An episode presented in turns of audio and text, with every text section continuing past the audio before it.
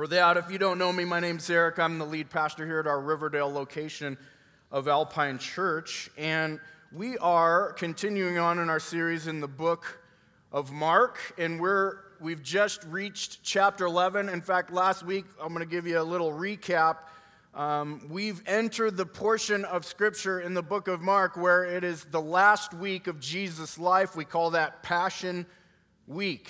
The reason why it's called Passion Week because it starts the, the beginning of Jesus' uh, persecution and suffering and rejection. Although he's challenged and been challenged by the religious leaders and, and has had many people reject him, it's at this point when he enters the city of Jerusalem that he knows his time is coming to an end. And so, with that as our background, last week um, we, we saw at the end of the story of the triumphal entry when Jesus rode in on a donkey, humble as a king, fulfilling prophecy, but not in the way that they would expect.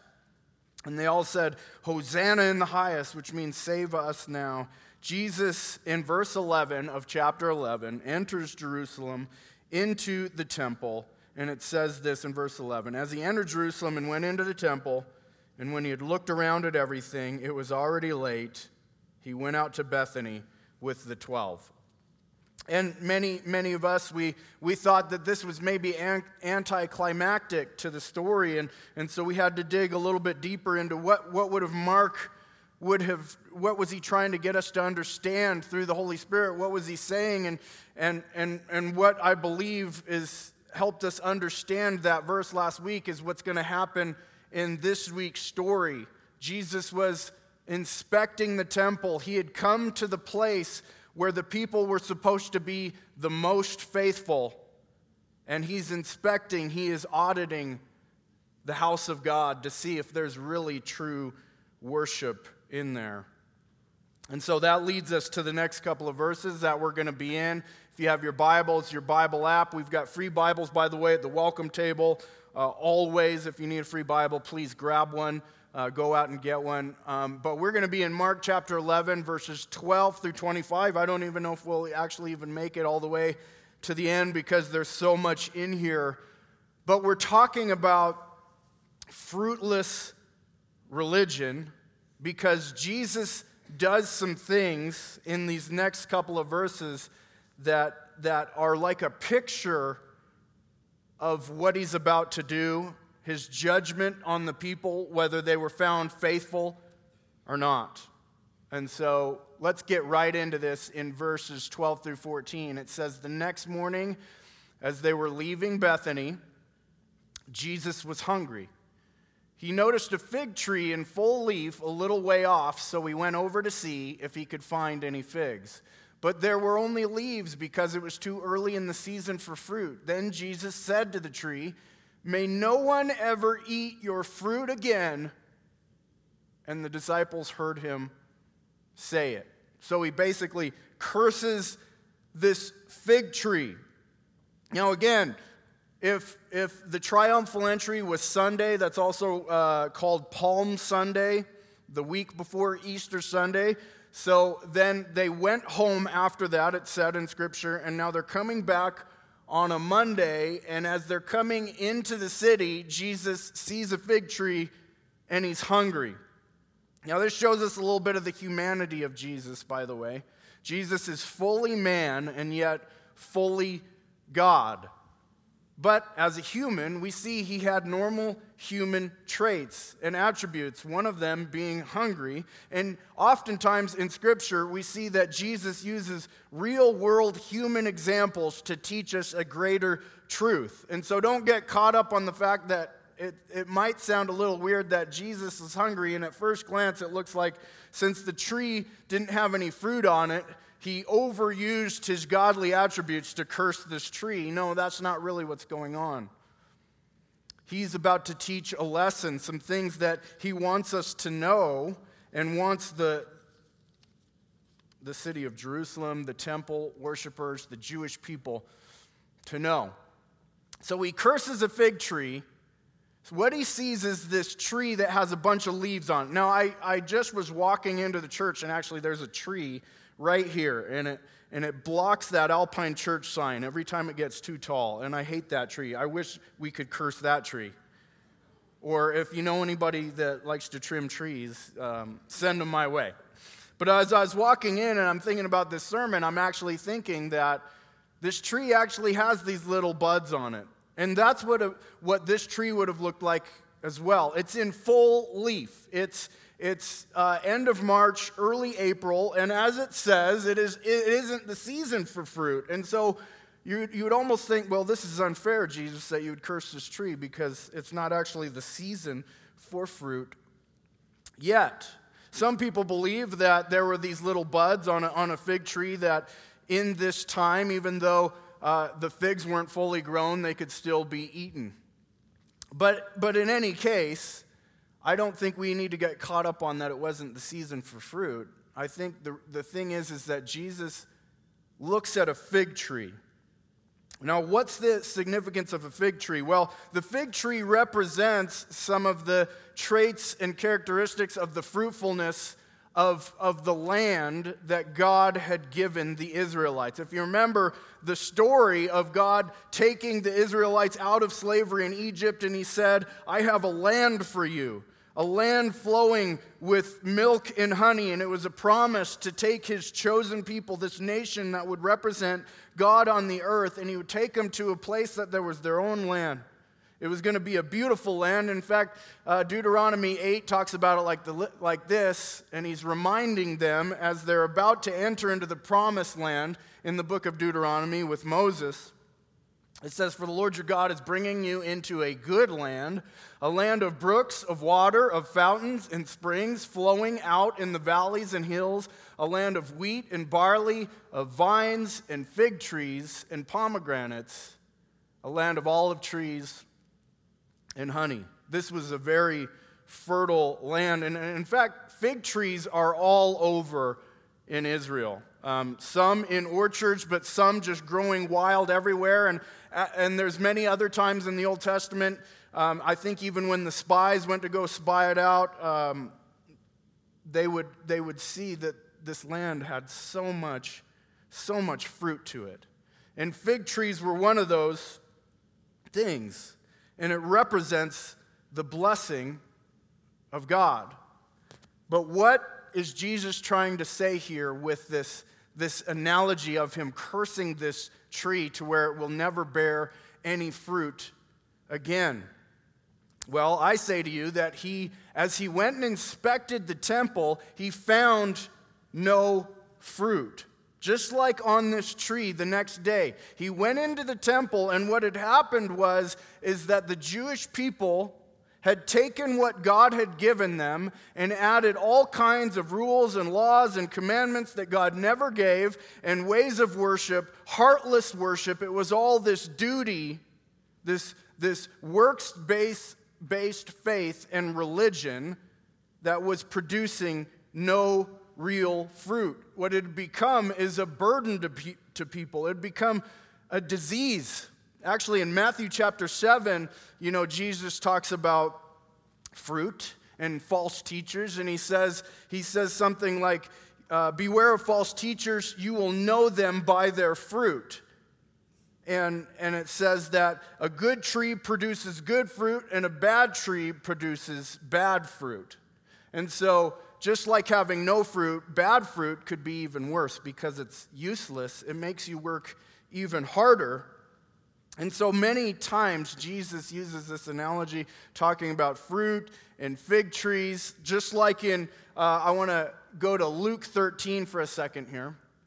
He tells a parable earlier on in his ministry similar to what we're seeing him enact the last week of his life. It says he told this parable A man had a fig tree, planted it in his vineyard, and he came seeking fruit on it and found none. And he said to the vine dresser, Look, for three years now I have come seeking fruit on this fig tree, and I find none. Cut it down. Why should it use up the ground? And he answered him, Sir, let it alone this year also until I dig around it and put manure put on manure. Then, if it should bear fruit next year, well and good, but if not, you can cut it down. Interestingly enough, this parable uses three years, the, the number three years in there. And if you, if you remember, or if you know about Jesus' ministry life, he actually started it somewhere around the age of 30 and then was crucified at the age of 33. And so his ministry life was three years. And he had been coming in and out of Jerusalem, the city, every year, coming to see how the fruit was doing. And little did many people know that Jesus in this parable was actually talking about him coming to the city that's supposed to be the faithful city that represents God, that his very presence dwelt in this temple and sacrifices were being done to worship God. And yet, when Jesus comes to the temple on the third year, he finds no fruit, no real fruit, just hollow, empty religion.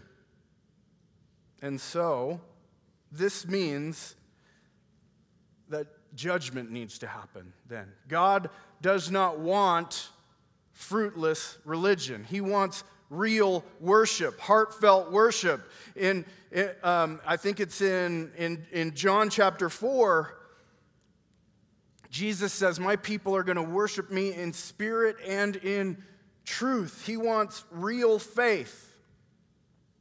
But they've gotten it all wrong. In fact, if I go back a verse in, in uh, Mark 7 earlier on, um, Jesus, in an interaction with the Pharisees, said this He said, Well, did Isaiah prophesy of you hypocrites?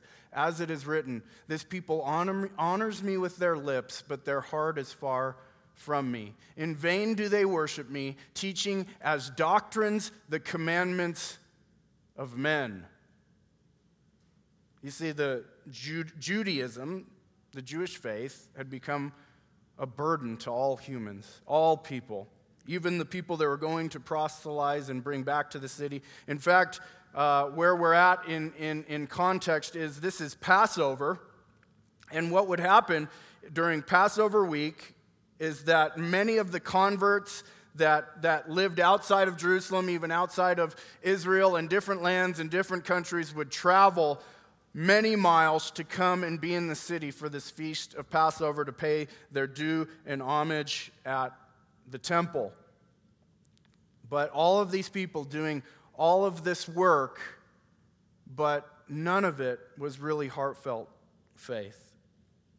I think that can still happen today. We look around 2,000 years later, that's still going on with all the different religions uh, that spun out of Christianity. Some religion call themselves Christian, but they've added all kinds of rules and laws and commandments because people don't understand that all of the sacrificial system and the commandments of God were all pointing to God's heart, how sinful humanity is, and how nobody could ever measure up, and that Jesus would be the ultimate sacrifice on this Passover weekend. And we saw last week that they did not know the day of their visitation, they didn't correctly understand the King, the Messiah.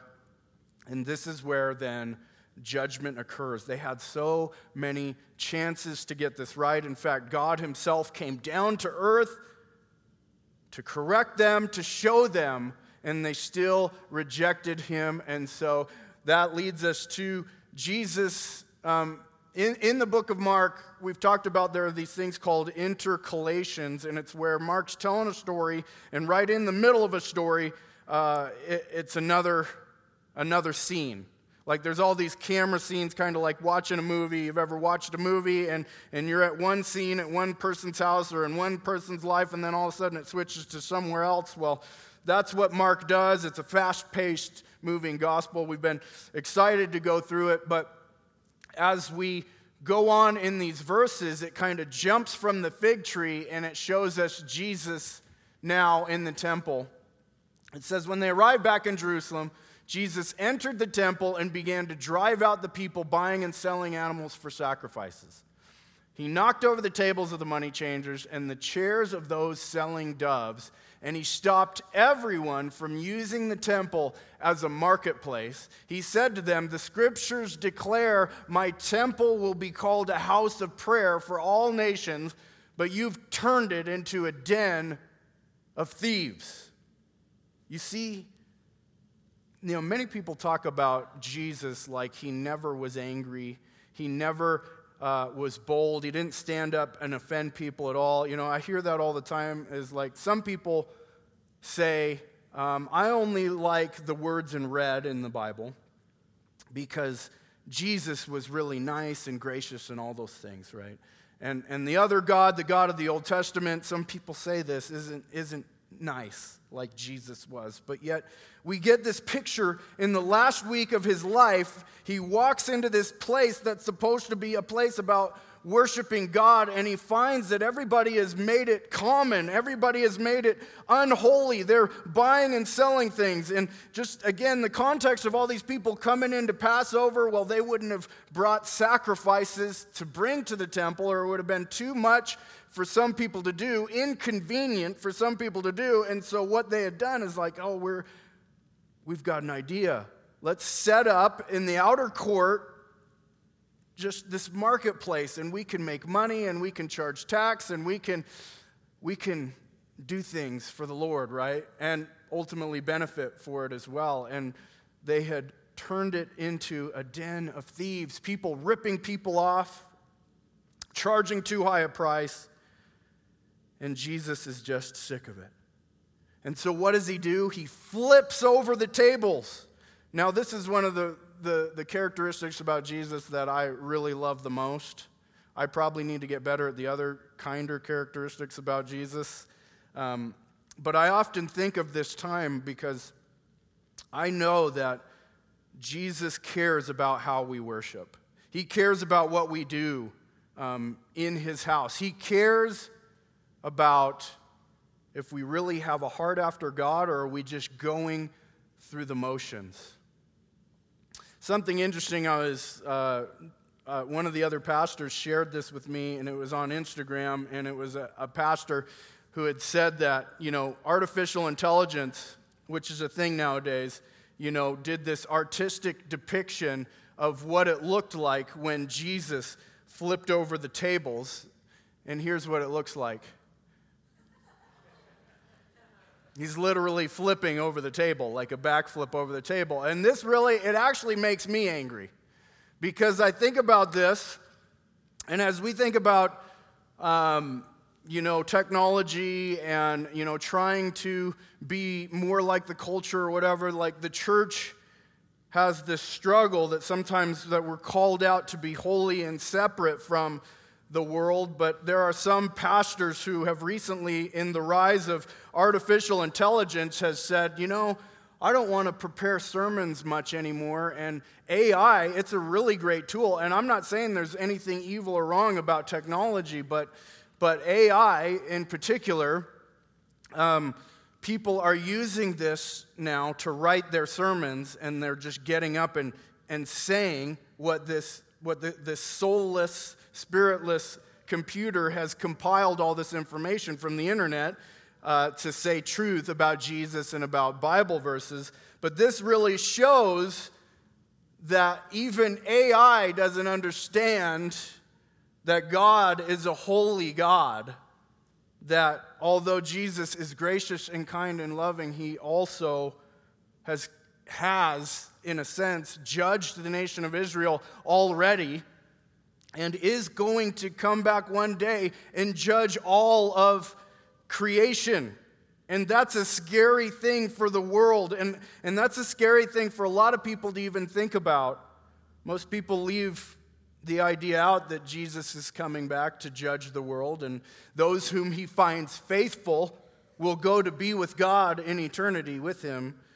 But those who go through the motions, call themselves religious but don't have a real relationship with God, those who don't honor the Lord as holy will not be with him and be judged. So Jesus walks into the temple. He's cursed the fig tree. Now he's cleansing and clearing the temple. And he's doing all of this to show what's going to happen to them if they keep doing what they're doing, if they keep rejecting Jesus, and if they keep wanting religion rather than a relationship, what's going to happen is exactly what happens to the fig tree. Now we go back. Well, after this, or actually, right after he flipped the tables, it said, When the leading priests and teachers of the religious law heard what Jesus had done, they began planning how to kill him. But they were afraid of him because the people were so amazed at his teaching. These things Jesus needed to do, by the way, during Passion Week to make sure that they killed him. He needed to stand up and be bold and stand for the truth. He knew that his time had come after three years of ministry, after three years of spreading the truth, after three years of developing disciples who are going to go and, and plant churches and, and, and write the rest of the New Testament and get the kingdom of God going here on earth, Jesus knew their rejection of him, and they were being judged already. We go back to the fig tree. It says, That evening, Jesus and the disciples left the city. So that's the end of Monday night. Next morning, Tuesday morning, as they passed by the fig tree, it cursed. The disciples noticed it had withered from the roots up.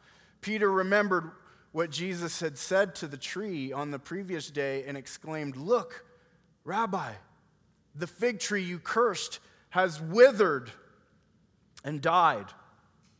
That picture of this fig tree that the disciples, they're, they're in awe. Peter is in awe. And he says, What you did, that's amazing. And the picture of this tree from the roots up. Normally, a tree is diseased from the top at first. We have a tree in our yard, actually, that is a crab, crab apple tree. And when we were going through that, you know, that drought uh, for when we just had the really dry season or whatever, like um, that tree didn't really produce any fruit. And um, somebody told me that you can, you know, go clip clip off parts that are diseased, and and and when it comes back next year, it'll be a healthier tree.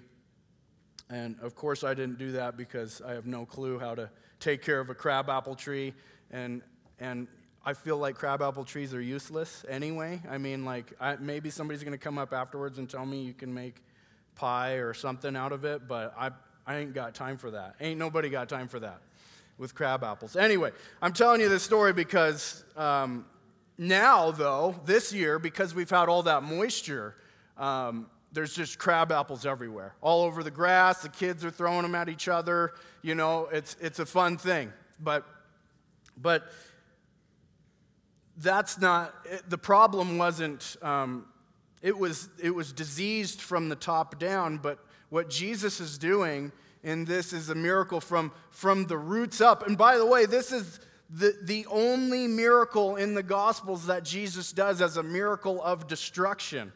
All of his miracles were positive miracles, healing someone, you know, providing uh, a multiplying the loaves and the fishes, you know, walking on water, com- commanding the wind and the waves. All of that was a positive miracle. This is the one miracle that causes death and destruction. Isn't that telling of what he's talking about? Did you know that uh, in 70 AD, you know, all of these things, these, this curse that Jesus is is putting on this tree and ultimately putting on the nation of Israel. Jesus talks about somewhere uh, in, in Luke 19, it said, one stone won't be on another. When we get to Mark 13, um, it'll be, it's called the Olivet Discourse, and it's also the same as Matthew 24, and it's, uh, there's a lot of language about the end times when Jesus is going to come back and stuff like that. But also in those chapters, you know, many people argue about um, what, what it's talking about, the context of what it's talking about. But a lot of people agree, including me, that a lot of the context that's happening in the Olivet discourse towards the end, which we'll get to in a little while, is actually talking about a prophecy that's going to happen near in, in the near future. Jesus, in fact, says it this generation and soon, coming soon, judgment, you know, talking about all this scary judgment language. In 70 AD, this temple that Jesus walked into and cleared was destroyed by the Romans. They came in and it knocked it down, and there is, has been no Jewish temple since 70 AD all the way to now. We can actually look over to Israel and see there was a mount in which this temple stood on and was. In fact, the Jewish people go to the wall of it and they're at the Wailing Wall. It's called the Wailing Wall because they're, they're, they're desperate and, and, and sad you know, crying that their temple's been taken away from them for 2,000 years, and they long for the day that's prophesied that a new temple will one day be. So, this judgment that Jesus pronounced on the nation of Israel, much of it has taken place way before our lifetime. This is a picture of, of showing us that we need to take worship of Jesus seriously. We ought to be sitting in the seats wondering and examining our faith to see are we really going through the motions? Are we living off of our friends, our, our spouses, our parents' faith? Or when Jesus comes back, will he find that I'm truly faithful with him, that I have a relationship with him, that I didn't reject him when he came knocking at the door of my heart? Instead of wanting him to do the things that I believe were necessary for him to do for my life, like the Jewish people when he came in the city at the time and he didn't come up and set up his, his kingly rule physically, but he was coming to take care of their spiritual needs, to take care of their sin, to, to start a spiritual kingdom. Will you ask yourself, Am I a part of the spiritual kingdom of Jesus? Now, let me show you one way you can know that you are a part of Jesus' kingdom and that you have true faith. And it goes back to the title of our message Do you have fruit? See, we're, we're saying that, that Judaism was fruitless religion and it continues on to be that. But for God's people, He wants us to bear fruit. I'm going to go to John chapter 15, verses 5 and 6. Jesus says this I am the vine, and you are the branches. Whoever abides in me and I in him, he it is that bears much fruit. For apart from me, you can do nothing. If anyone does not abide in me, he is thrown away like a branch and withers, and the branches are gathered and thrown into the fire and burned. He uses that same language of what Peter said the fig tree you cursed has withered and died. Will we be found faithful? And it's not through outward actions, because Jesus says, Apart from me, you can do nothing. You must abide in me. You must live in me. You must trust me for the salvation of your soul. And then when you abide in Christ, when you trust in Jesus, that it's through Christ alone, that you can't do anything to make yourself right with God, but that you are a sinner headed towards the fire, headed towards hell, but that Jesus graciously came in at the right time to save sinners, including you and me, if we trust in him. And when you do that and you believe in him, something happens, and the Spirit of God now comes to reside in you and me. Which, by the way, answers the question why don't Christians worship in temples like God's people did a long time ago? Well, there is no more temple. There is no need for a temple anymore because God has made his people his temple. When the Spirit of God takes up residence in a new believer because he's trusted in Jesus, the Bible now says we are the temple of God. And Ephesians 2 actually goes on to talk about, and I'm going to have to skip a bunch of verses because I knew we weren't going to make it through all these verses, but I want to make it to my, my last verse in Ephesians answering this question why don't Christians worship in temples? It says, So then, you are no longer strangers and aliens, but you're fellow citizens with the saints and members of the household of God, built on the foundation of the apostles and prophets, Christ Jesus himself being the cornerstone, in whom the whole structure, being joined together, grows into a holy temple in the Lord. In Him, you also are being built together into a dwelling place for God by the Spirit. The temple was always pointing towards Jesus, the sacrifice of Jesus. What did they do at the temple exactly? It was sacrifices. I mean, on the week of Passover, there had to have been tens of thousands, maybe hundreds of thousands of sheep slaughtered that week. It's actually recorded that they're slaughtered. Why? Because what did Passover represent? It represented God passing over the sins of his people by slaying a lamb and spreading the blood on a doorpost back when he delivered the, the Israelites out of Egypt. And that's what they were celebrating on this week, but they didn't realize but that the real Passover lamb was being led to the slaughter. That's Jesus himself. He had to be rejected in order to be slaughtered, and he came and his blood was spilt on that cross for you and for me. It was always pointing towards the death of Jesus. And now we are the temple of God, if in fact the Spirit of God dwells in you and me. The question for us is do we bear fruit? Has God been doing things in our lives? Can I look back and say, I have the fruits of the Spirit more than I have ever had?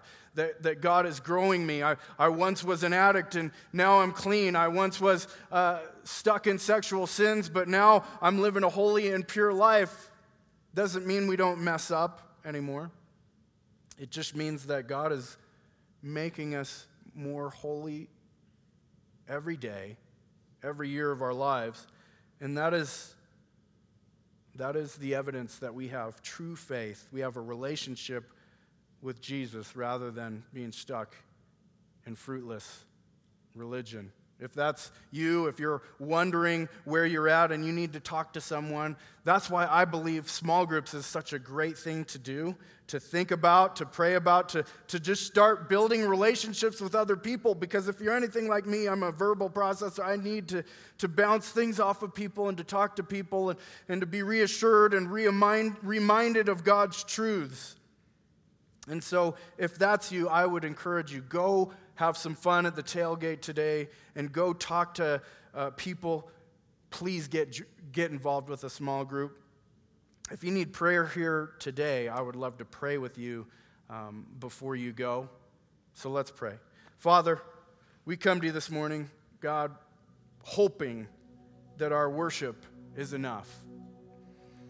God, we don't ever want to be flippant. We don't ever want to be irreverent, Lord. You deserve our praise and worship, especially on Sunday, but every other day of our lives as well.